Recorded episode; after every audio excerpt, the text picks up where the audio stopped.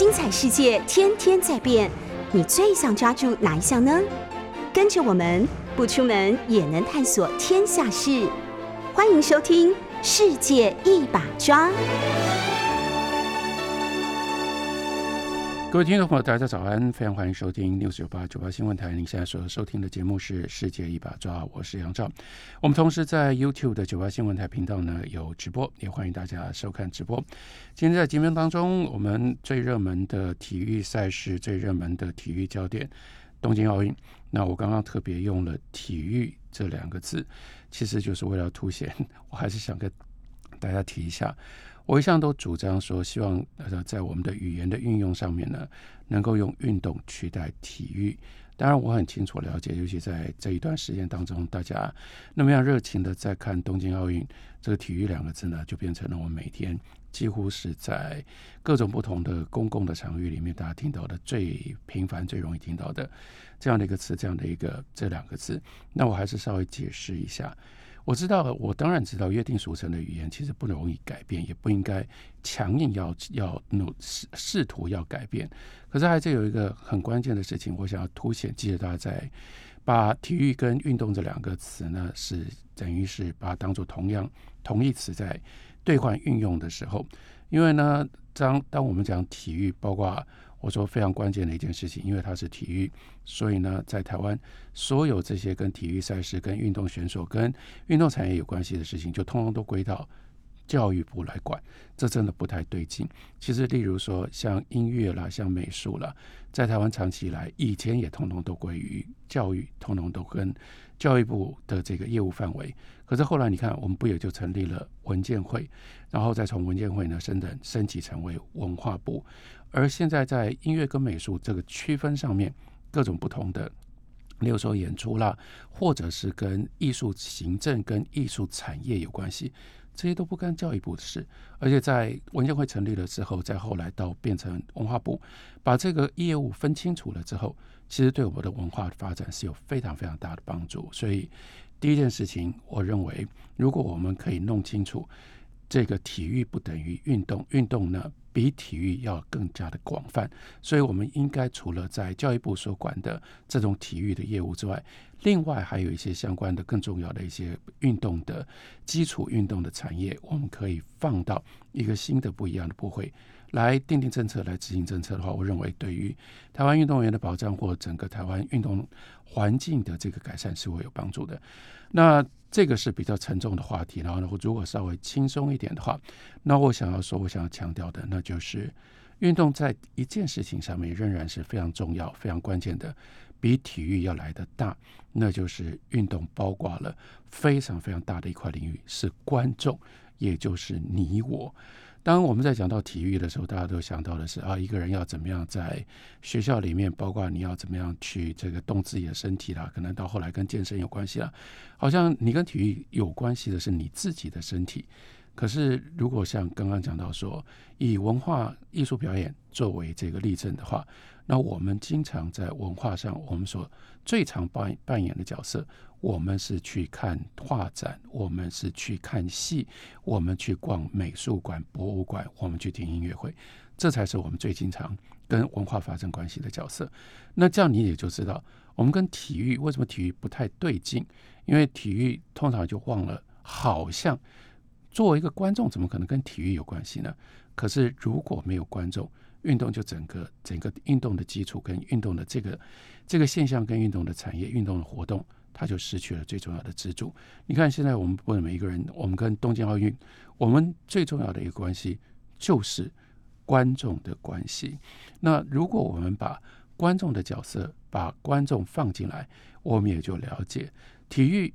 运动除了就是个赛事，也就是这个赛事呢，这中间就牵涉到叫做赛事的当事人。当事人当然最核心的是运动选手。除了运动选手之外，还有啊，还有例如说这个裁判。例如说，这个计时记记录人员，还有呢主办单位等等，这是一群人。可是除了这一群人之外，这群人当然一定要有他们自己的专业。你看，运动员的专业是到什么样的程度？然后呢，如果主办单位不够专业，稍稍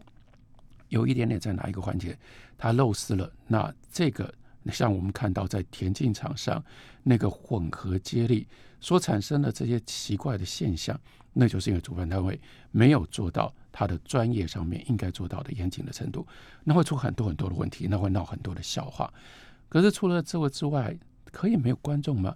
这次东京奥运最大的一个问题，为什么有这么多的这个之前要办不办各种不同的考量以及各种不同的争执？你看，不能有现场观众，那整个赛事的感受差了多少？好，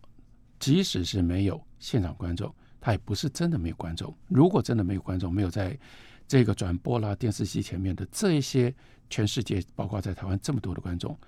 运动赛事是没有意义的。那所以运动，当运动跟观众的关系这么样的密切的时候，我们从运我们从运动观众的角度角度来看，我们会看到，那就需要有不一样的一些教育跟不一样的一些涵养。例如说，呃，对不起，我诚实的这样讲，希望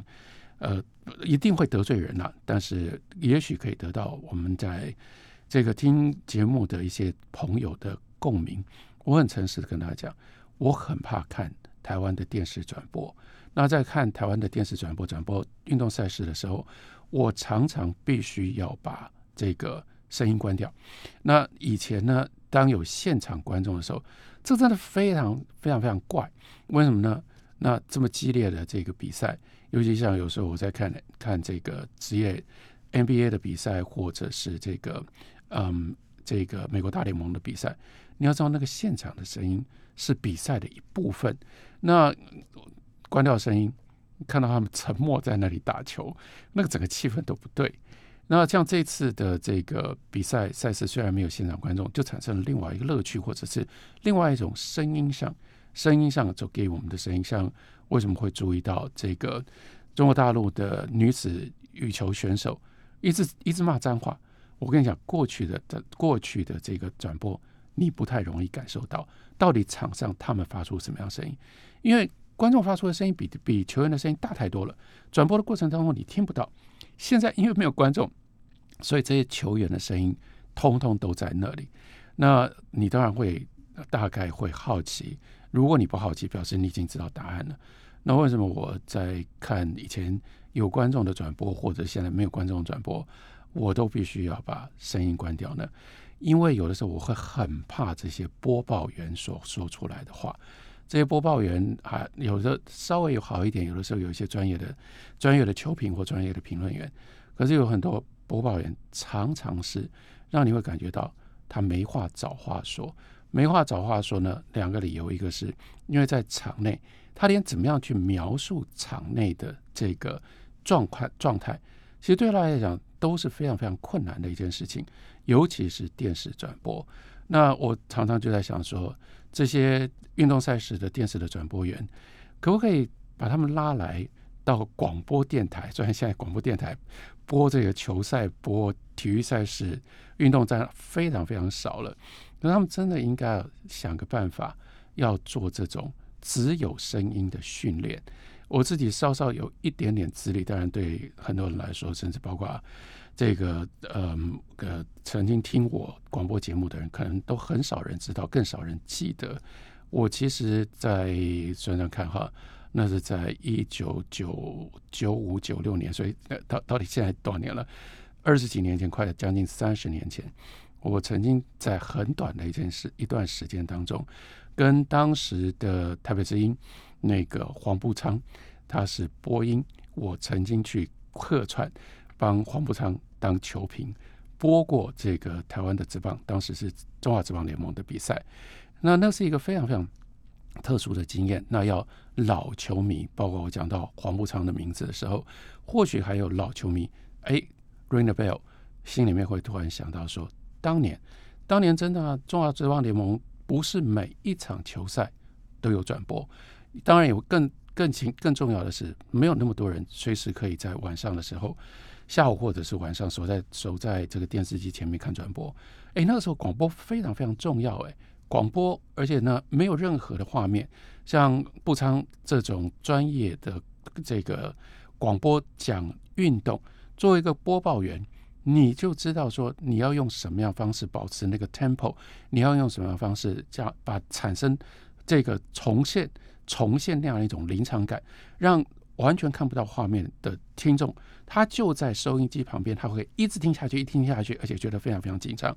然后那个时候为什么要有我们这种球评去帮忙？因为那中间一定会有很多的空档，那种空档的时候，你得让播报员休息一下，那就是球评上场的时候。所以球评呢，你就必须要有很多的准备。你这个准备是，当这个时间你要把它填满的时候，你不能让这些观众好不容易他们进入到这个这个场子里面的这种气氛，他们他们听得很过瘾的时候啊，中间空档，中间空档呢，呃，除了广告之外，广告当然那是另外一回事。你得要让他们觉得有收获，然后维持这样的一种在听这在在听这个比赛的时候的这种紧张的程度，这真的就没有那么容易。我就常常就觉得我们现在的电视的播报员，因为观众都可以看得到画面，所以他们常常不知道该怎么播报。那该怎么播报，其实中间就牵涉到那那种涵养那样一种训练。我就记得在当年。就是电视转播这个体育赛事、运动赛事，有很多很好笑的东西了。例如说，到现在还常常被拿出来的一个笑话，呃，就是播报奥运的田径比赛，然后呢是田径比赛当中这个竞赛，就田赛、竞赛、竞赛啊短跑，而且呢一直到现在被认为是在所有的奥运的这个奥运的项目当中。真的就是王牌项目，王牌到什么样程度？我不知道大家知不知道，有没有注意到？例如说，我们的这个国家对于运动员的奖励，因为在这几天，呃，我们的运动员表现非常好，拿了很多的奖牌，所以大家大概都知道了。例如说，在奥运金牌两千，铜牌七百，这个呃，对不起，银牌七百，铜牌五百，我想大家知道。可大家知不知道，我们有一些王牌项目，这个是。田径、游泳，然后呢，体操这几个项目是加码的。那为什么会这样？因为这就叫做传统项目。这种传统项目它的注目度最高。那注目度最高的其中传统项目里面，田径，因为田径等于是整个希腊奥林匹克运动会的它的起源点。到今天，我们的很多的项目，例如说这个，呃，在。对，例如说我们现在非常非常重视、非常强调的，我们看的非常入迷的，像桌球了、像羽球了。抱歉啊，那个古希腊时代，当奥运刚开始的时候，当然没有这种项目啊。可是那个时候就是最关键的一件事情，那就是人要如何跑得更快、跳得更高、跳得更远、直得更远。那这就是奥运古希腊的精神嘛。所以田径场、田径项目是王牌项目，王牌项目，王牌当中的王牌。那是短跑，那是一百公尺的短跑，男子一百公尺短跑。那这个今年的冬奥这个项目才刚刚比过，不知道大家有没有注意到？当然，因为东方人，尤其是台湾，我们要能够在这个项目上面出头非常非常困难，所以相对底下大家就可能没有那么样的注意。可是呢，就一个很好玩的，我说它是一个笑话，但不过大家也可以想想看，说其实这个笑话。同时是很残酷的，那就是当年还在三台的时代，有一个真的是算是王牌的这个转播员了，因为各台都有他的王牌转播员，我就不我就不说，因为这是个糗事，我就不说到底是谁了。那就轮到了他们这台播奥运，然后呢播一定要播百米男子百米，然后呢他的播报的方式，那就是预备枪响了。跑得很快，跑得很快，跑得很快，跑得很快，跑得很快，跑到了，就完了。这当然就是说，从某一个角度来看，真的很好笑。就说你播报搞了半天，你就只是说跑得很快，跑得很快，跑得很快，因为跑得快到这个这个八个八个这个跑道，八个跑道到底哪一个谁领先都没有来得及跑，都没有来得及说，因为从头到尾，你看。现在奥运的这个百米短跑，一定你要拿到奖牌，你要在十秒以内。例如说，我们台湾今年我们的选手跑出十秒二一，没办法，就是进不了，准决赛都进不了。你一定要跑到十秒以下。所以做一个播报员，你只有十秒的时间，你可以来播报。我请问你到底怎么播报？好，所以当我们把它当做一个笑话的时候，其实同时这是一个挑战。那就意味着，如果你真的要做这样的一个播报员，如果你包括你要去欣赏这样的一个比赛的时候，你必须要有很多其他的准备。例如说，到底这个跑百米男子百米赛跑，除了跑得很快，跑得很快，我们还可以注意一些什么样的东西？这是高难度的，包括注意到起跑架。包括这个，你看那个起跑架，选手自己要去定起跑架，因为起跑架是赖不了赖不了任何其他人的。起跑架怎么定，其实每个选手不太一样。然后呢，准备起跑的时候，正因为他的短跑的这个瞬间性，所以你要如何准备那个枪响的第一秒，在枪响的第一刹那，他的起步的反应，每个选手准备都不一样。然后你应该去认识，你可以去认识跟了解说。那例如说，在训练的过程当中，那个每一个这种短跑选手，光是在起跑架上如何分配你两只脚跟全身的重量的这个这个分配，这都是非常大的学问，那都要花很多的时间。还有呢，因为你必须要在枪响的第一刹那，你不能比别人慢，但是你要知道，你也不能比别人快。所以如何不 jump，那个在短跑的这个非常重要的术语。Jump jump 就表示说你提早了，提早你只要两次 jump 你就被 disqualify，而且呢你一次 jump 通常你马上你的心情就会受到影响。如果大家全部的人重来的时候，那你心情如果受到影响的话，你第二次你通常就会慢，因为你怕再吐 jump。可是还不止如此，例如说在短跑的这个就是这个等级的奥运的历史上面出过好几个名将，这些名将呢他们。恶名昭彰，恶名昭彰是他们有的时候会故意用 jump 来打扰其他的这个选手。他是有心理准备的，他故意在第一次，因为他有两次机会，所以他故意在第一次提早提前起跑。他他第一第一次前提前出跑起跑，大家通通都得要回来，大家都得要陪他再来一次。可他心里有准备，绝大部分的其他的七个选手。心里没有准备，他光是靠这样，他可以可能非常非常可能，他可以赚到零点零八秒、零点零九秒的优势。你看，这不就是可以拿奖牌了吗？所以，如果从这个角度，你用这种方式去，那就呃，我我们在看这个百米赛跑的时候，就不会只是跑得很快、跑得很快、跑得很快。让我自己印象另外很深刻的，那就是例如说，今年我们在台湾的代表团上。非常非常的杰出的表现，那就是女子举重，那是我们的第一面金牌。这个，嗯，我们就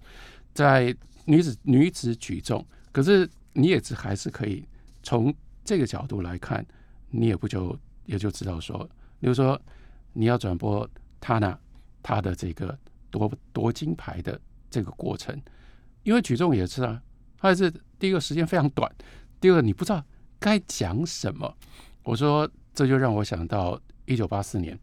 一九八四年呢，那是台湾参加奥运，有应该说，台湾不再能够以中华民国的名义参加奥运，改成今天让我们非常非常很多人非常非常不舒服的 TPE 这个 Chinese Taipei，我们的会籍被改变了，然后这中间牵涉到这个一九七六年蒙特勒奥运。一九七六年蒙特勒奥运是第一次，因为这个会籍的关系，我们没有办法参加。然后到了后来，一九八零年，这是莫斯科奥运，因为是莫斯科奥运，美国带头抵制，我们就跟着美国，我们也没去参加。所以等到要到一九八四年洛杉矶奥运，这是我们第一次以 Chinese Taipei 的名义去参加奥运，而且拿下了一面奖牌。拿下了这一面奖牌呢，这是蔡文义。这是在这个男子举重呢拿下了一面铜牌。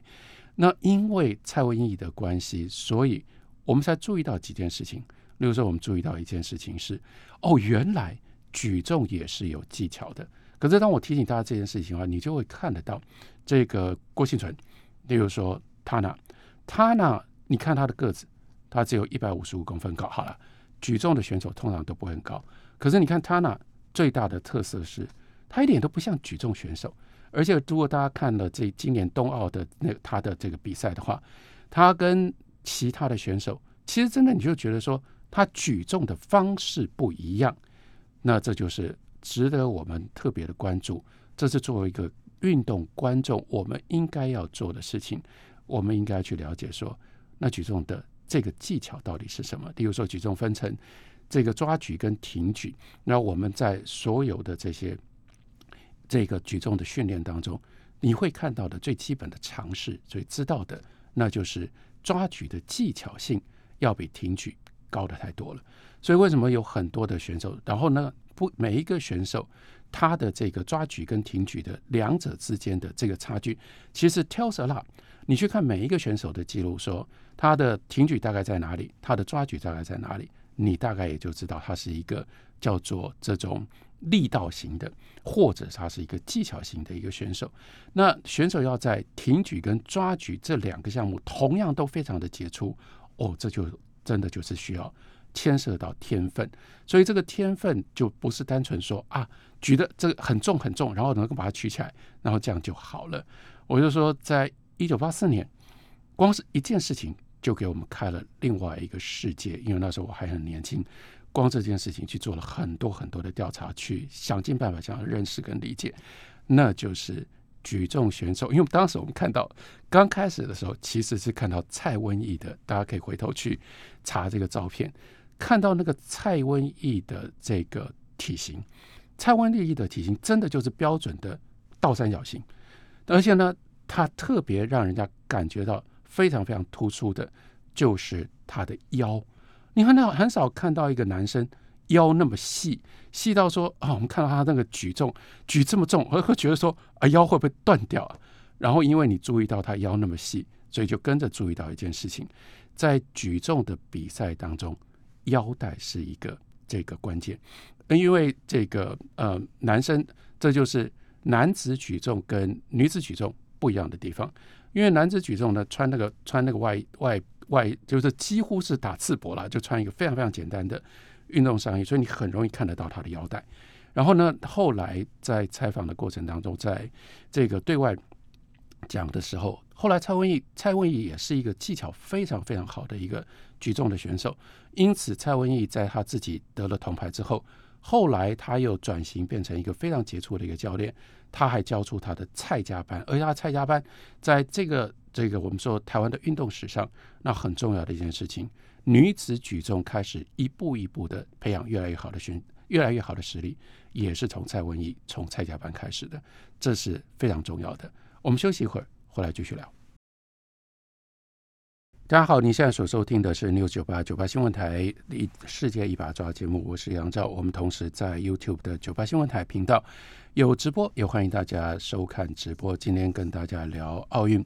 那刚刚讲到了一九八四年，这是我们以 TPE Chinese Taipei 的名义得到的第一面奖牌，那是蔡文怡的举重的铜牌。因而注意到举重有技巧，举重的技巧，它的细节甚至牵涉到你要如何。绑你的腰带，一个举重选手呢，在他准备要出赛的时候，腰带要绑多紧，都都是非常非常大的学问。这中间需要他们在过去这个累积比赛的经验的过程当中，让他们有自己要能够捉摸，要能够捉摸，要能够拿捏。还有另外一件事情是过磅，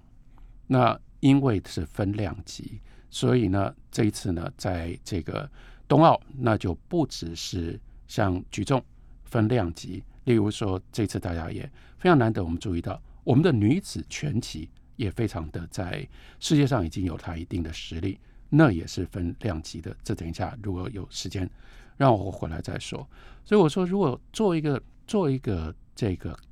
观众的话，我们真的我们应该要强调，或者是我们应该要普及以及提升台湾运动观众我们欣赏运动的能力。我刚刚讲说，有一部分是媒体的责任，但媒体的这方面的责任，我真的不敢这个这个抱持太高的期待。这我们的播报员，你要他对每每一项项目，尤其是这些项目在今天的要奥运奥运凸显出来的台湾的这个的强项，对很多的播报员来说都非常非常的这个陌生，所以我们应该要自求多福。事实上，我们应该要在我们的社会教育，应该在我们的社会讯息的传播上面，更稍微更强调这方面。像我们刚刚讲到说举重，举重你以为很简单，哪有所有的赛事、运动赛事到了这样的一种程度，到了这个等级，都绝对不可能是简单的。一九八四年，这个台湾代表队拿下了，好不容易拿了一面铜牌，让我们再往前看。再往前看，当我们还是中华民国去参加奥会的时候，非常重要的一年，那是一九六零年的罗马奥运。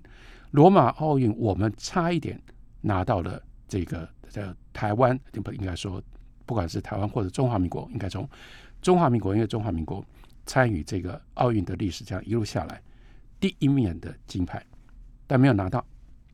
哪有这样说法？你可能会觉得说，那金牌。大家都是说可能会拿到，像我们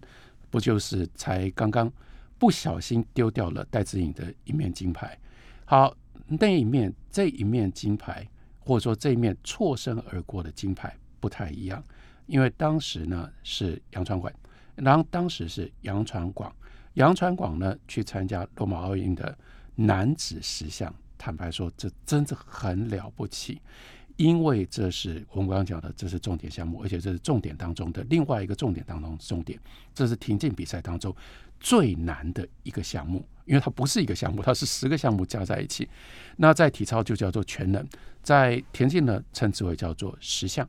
十项就扎扎实实两天，而且是连续两天，一个运动员他要比十个项目。这个十个项目，光是每一个项目都需要有技巧、有天分，需要有速度，我就不多讲了。我们光讲一件事情，这十个项目它的顺序，对于每一个选手来说，你在每一次初赛的时候，你需要具备有多么丰富的经验，然后你要有多少的思考，因为这十个项目呢，它有田赛有竞赛，所以它是错开来。比如说第一天一开头短跑，这个百米第一项，第二项跳远，接下来呢换成这个呃田赛。变成铅球，铅球比完了之后呢，这个这个你又要去比下午，你要去比跳高，跳高比完了之后，接下来是这个四百公尺，所以以四百公尺结束第一天。第二天一开头是技巧最难最难的竞赛，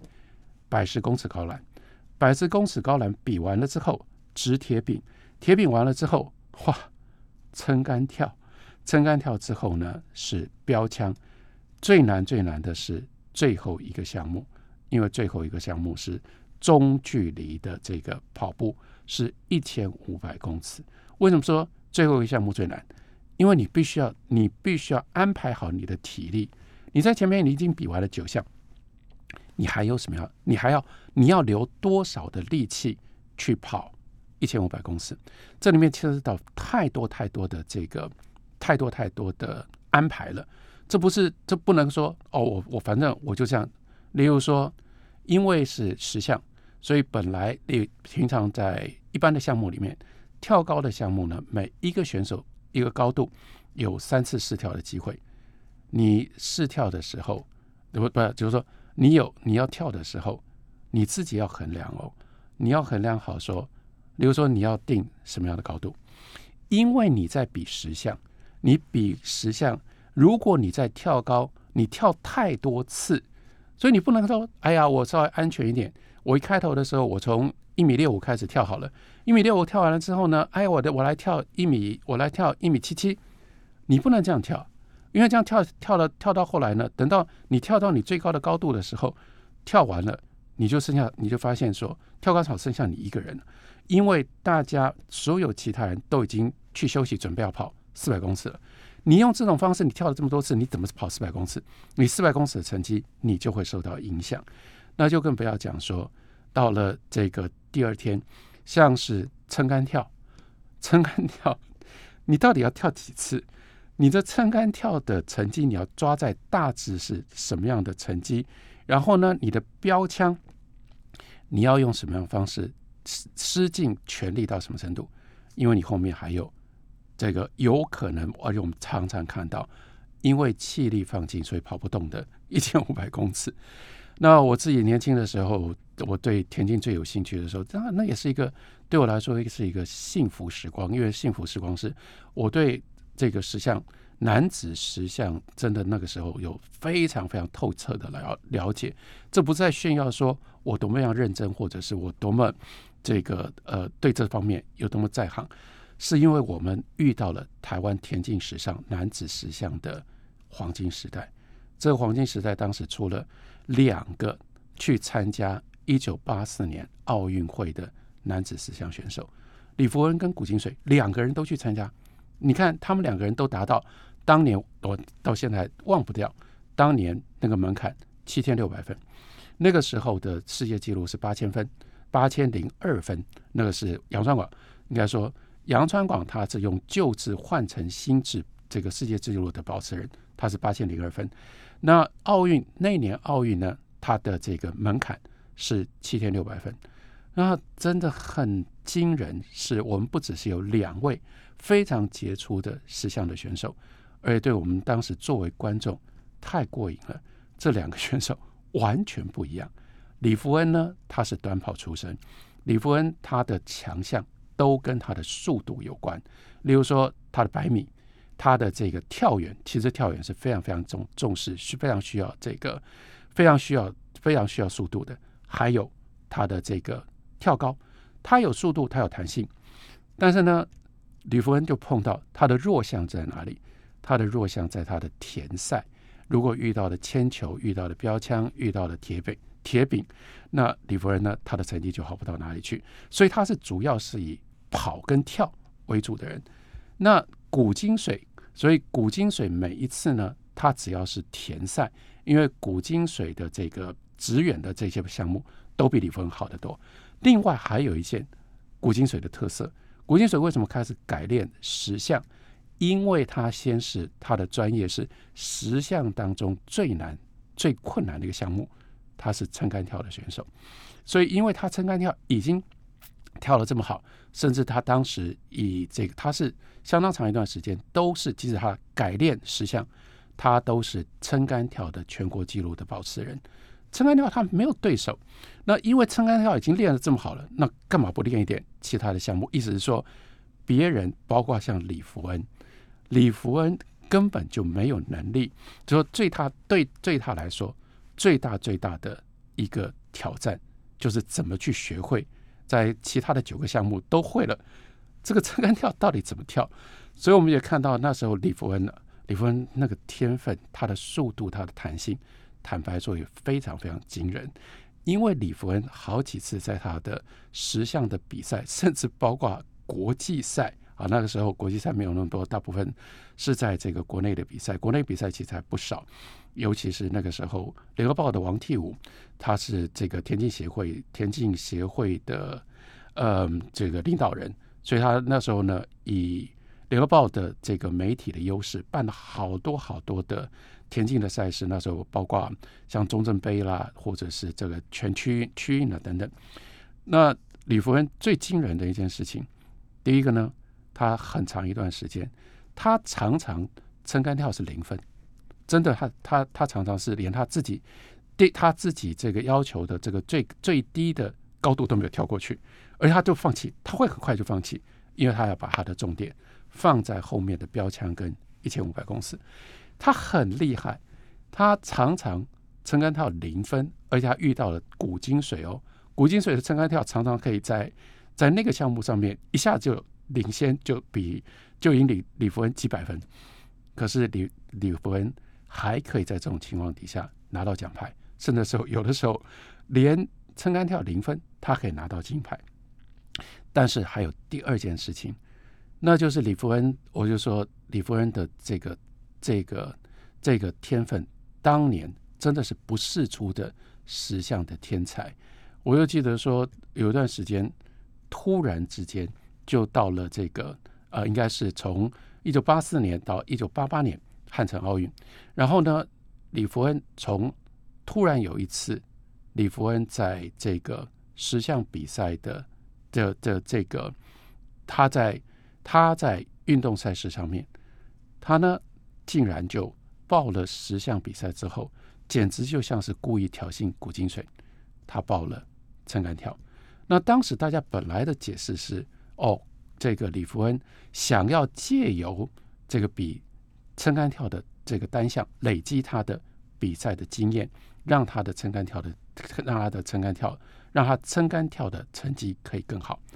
但真的没有想到，那个时候你看啊，田径场上可以这么样戏剧性，你这心脏都快跳出来。李福恩在那一次单项的撑杆跳比赛当中，打破了古金水所保持的全国纪录。突然之间，他从一个零分那种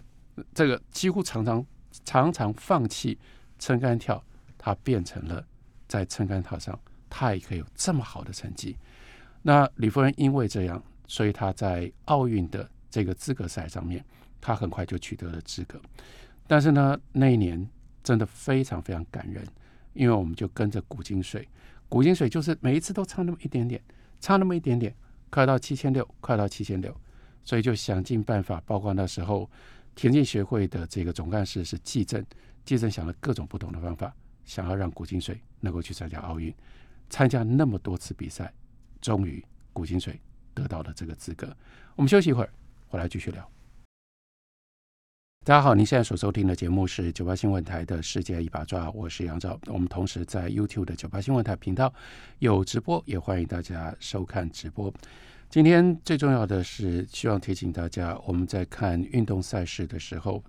我们作为一个观众，我们不要觉得自己没有用，因为如果是单纯谈体育，你真的不知道怎么去摆放观众。可是，如果你讲的是运动，对我来说，运动赛事包括一个社会当中它的运动的环境，相当程度上是靠到底有多少认真的观众才能够改变，才能够撑起来的。观众越认真，什么叫做观众越认真？观众越去不只是看这个，不只是看热闹。而是会会非常非常坚持的去看门道，去了解这些运动赛事，他们到底是怎么比赛的？运动员到底要面对一些什么样的挑战？运动员在比赛的时候，他到底做了一些什么样的准备？你了解的越多，一来你自己在看这些比赛的时候，你就有越多的收获。另外一方面，当这个社会对于这些运动赛事、这些运动项目的认识跟理解越越深越广的时候，我们就能够给予这些运动员。越多的支持，还有另外一件事情，我也希望大家知道，运动员他们不只有在运动场上，光是在运动场上，他们有他们的故事，他们有他们的表现。可是要有这样的表现，那都是一个一个的人，所以运动赛事经常另外带给观众的是一些感人的故事。当然，这些我等一下接接着要讲的，大家应该都知道。都非常熟悉，但是我觉得在当下，我重讲一次，我还是很甘心。我也觉得我们再来听一次，我们再回顾一下，真的没有坏处。感谢这些运动员给我们这样的故事。一个大家注意到，希望你有注意到的重要的感人的故事是黄晓雯。黄晓雯呢，她是在五十一公斤级的这个女子拳击的选手。黄晓雯为什么很感人？那一天，当他在四强赛，当他在这个八强赛当中，他打赢了。其实是第三回合才刚刚打赢，因为他自己非常知道他的点数一定领先他的这个他的对手，他就开始大哭。我真的没有看过一个运动选手在，而且还在擂台上。那个时候，这个那个时候裁判甚至都还没有把他手举起来宣布他胜。宣布他打赢，他就已经大哭。可是后来我们知道他为什么大哭，你就觉得他真的有大哭的理由。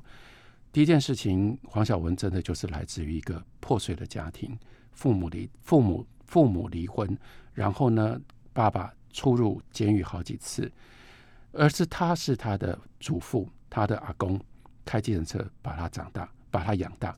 他念的呢是兰州国中。我为什么要特别？我为什么要特别提兰州国中？这不是，这我只是希望让大家知道，说像在台北，我们仍然有一些地方，对于这个作为小孩成长跟教育的环境，绝对不是应该说是最糟糕、最糟的环境。其中包括有兰州国债所在的，我们称之为叫做猪渡口这个地方。那所以你看，它是在那样的一个我们可以说是一个最弱势的一个环境当中，在那样一个家庭长大，这样的一个小孩，他后来他几乎在那个环境当中，就是变成了一个没有人可以看好，没有人不知道，没有一个人知道，甚至说所有人不觉得他的人生会有什么样前途。但他找到了拳击，他在拳击上面有非常非常好的表现，才让他离开那样的一个环境。今天他站到了东京奥运的这个擂台上，还不止如此。我不知道他有没有注意到，他说他比的是这个黄晓雯，他比的是五十一公斤等级。你知不知道他多高？你有没有注意到他的身高？黄晓雯一，我看到两个不一样的数字。好了，黄晓雯，我取。比较保守的数字，黄晓雯一七六公分高，哎，她打的是五十一公斤级，她一七六公分，五十一公斤，她还要在全体的擂台上面，她还要有这个力道。你有没有觉得很替她？我我真的就替她想到说，这样一个，如果从我们。那很有可能，这种身高跟这种跟这种体重，那应该是非常非常爱漂亮的女生，用各种不同的方式让自己才能够保持这样的身材。那是一个弱，那是一个弱不禁风的身材。我们今天在谈的是一个在东京奥运场上的一个女子拳手，女子拳击的选手。而且这不是自然，这一点都不自然。我说不自然，不只是她的体型在女女生的身身上，或者说她的体裁、她的身材不自然。我讲的是比赛上，他都不自然，因为他原来比的是五十七公斤级，所以他本来是大概一七七公分高，五十七公斤重。那他为什么这次跑去跑跑去比五十一公斤级？这里面又有多少的委屈？因为我们的五十七公斤级，我们另外有林玉婷，林玉婷在世界的排名高于黄晓雯，所以黄晓雯呢，她呢，第一个被要求，因为这个林玉婷等于是我们的全协就已经保证保送林玉婷进奥运，所以她不可能在五十七，她不可能在五十七公斤等级跟林玉婷竞争。所以她如果要，她第一，她必须要参加这个选拔赛；第二，她必须要换等级。那但是这一次的东京奥运的女子拳击的等级没有分那么细，平常是三公斤分一个等级，但这次没有五十四公斤级。所以你知道吗？黄晓婷或黄晓雯，黄晓雯她为了要参加比赛，她必须要在六个礼拜内让自己从五十七公斤等级降到五十一公斤。她必须要这样做得到，他做得到了这件，他强迫他让自己做到了这件事，而他继续能够有这样表现，我相信，我了解，因为连我自己讲到这件事情。我都觉得这么激动，他是亲身经历，他来自这样的一个家庭，他用这种方式，这个自己找出一条路，打出一条路，真的就是打出一条路来。然后在那样的一个过程当中，他受了这么多，他必须要经历这么多的事情。我所以，我可以完全充分的体会，充分的了解，站上这个擂台，在那个擂台上，因为。只要能够打进四强，就保证有一面铜牌，就保证有五百万的奖金。所以在那一刹那，他真的，我完全可以体会他如何崩溃。但是这个崩溃那么样的感人，我觉得这个故事真的需要让所有的人都知道。嗯，很抱歉我讲的很不好，但是我希望呃大家很容易可以找得到这个故事。如果找得到这个故事，我希望你重述，把黄晓文的故事讲给所有你能够找得到、愿意听的人听。这是我在今年东京奥运上面我看到、我知道的最感人的一个故事。而这个故事有非常非常强强大的力量，可以让很多人有很多不一样的启发跟不一样的想法。那另外有一些，另外我也想再再讲一次，应该你也知道的。也非常非常难得的故事，是在高尔夫球场上所发生的潘正崇的故事。潘正崇他的故事是什么？潘正崇，因为我从第一天我就注意到他的第一天，他在第一轮他的这个成绩呢是七十四杆，他第一轮呢打出了十八洞，打出了七十四杆，排呢五十七名。所以当时我第一天看完这个成绩的时候，那我想我我们跟所有的人稍微知道高尔夫球运动的的人，我们的我们的想法应该都一样吧？说啊，OK，大概就到此结束了。可是潘正崇呢，竟然可以在同一个球场上，其实这真的以以这种等级的比赛来说，非常非常难。他在第二轮当中，同一个球场，从第一天的七十四杆。降到六十六杆，他竟然在第一第二轮呢少了八杆，然后呢他跳到，哎呀，不过能跳到哪里去呢？跳到三十四名。可是长话短说，竟然到了最后一天第四轮，他又打出了六十四六十三杆。你看，跟他的第一轮，他第一天七十四杆少了十一杆。打过高尔夫球人知道，你要在四天当中你要进步十一杆。这是什么数字啊？这是什么现象？这一个 it's a phenomenon，所以他才能够在打完了四轮之后，他以他他变成了竟然跻身到第三名。然后呢，可是跻身在第三名，他是跟七个人并列第三名，所以还要再往后加动延赛。在加动延赛的过程当中，他还打到第五洞，他才拿下这个铜牌。这是不可思议的一场比赛。这场比赛，他他的不可思议的地方是：第一，为什么他可以从五十七名最后拿到铜牌？铜牌是同一面铜牌，但是得到铜牌的过程不一样。这个就是另外我想特别强调的。作为是不是一个合格或者是晋级的观众，那就是我们到底只重视结果，还是我们同时可以享受过程？如果我们能够用这种方式享受过程，做这样的好的观众，我们对于台湾的运动的这个赛事、运动的环境就会有很好的贡献。感谢您的收听，下个礼拜同一时间我们再会。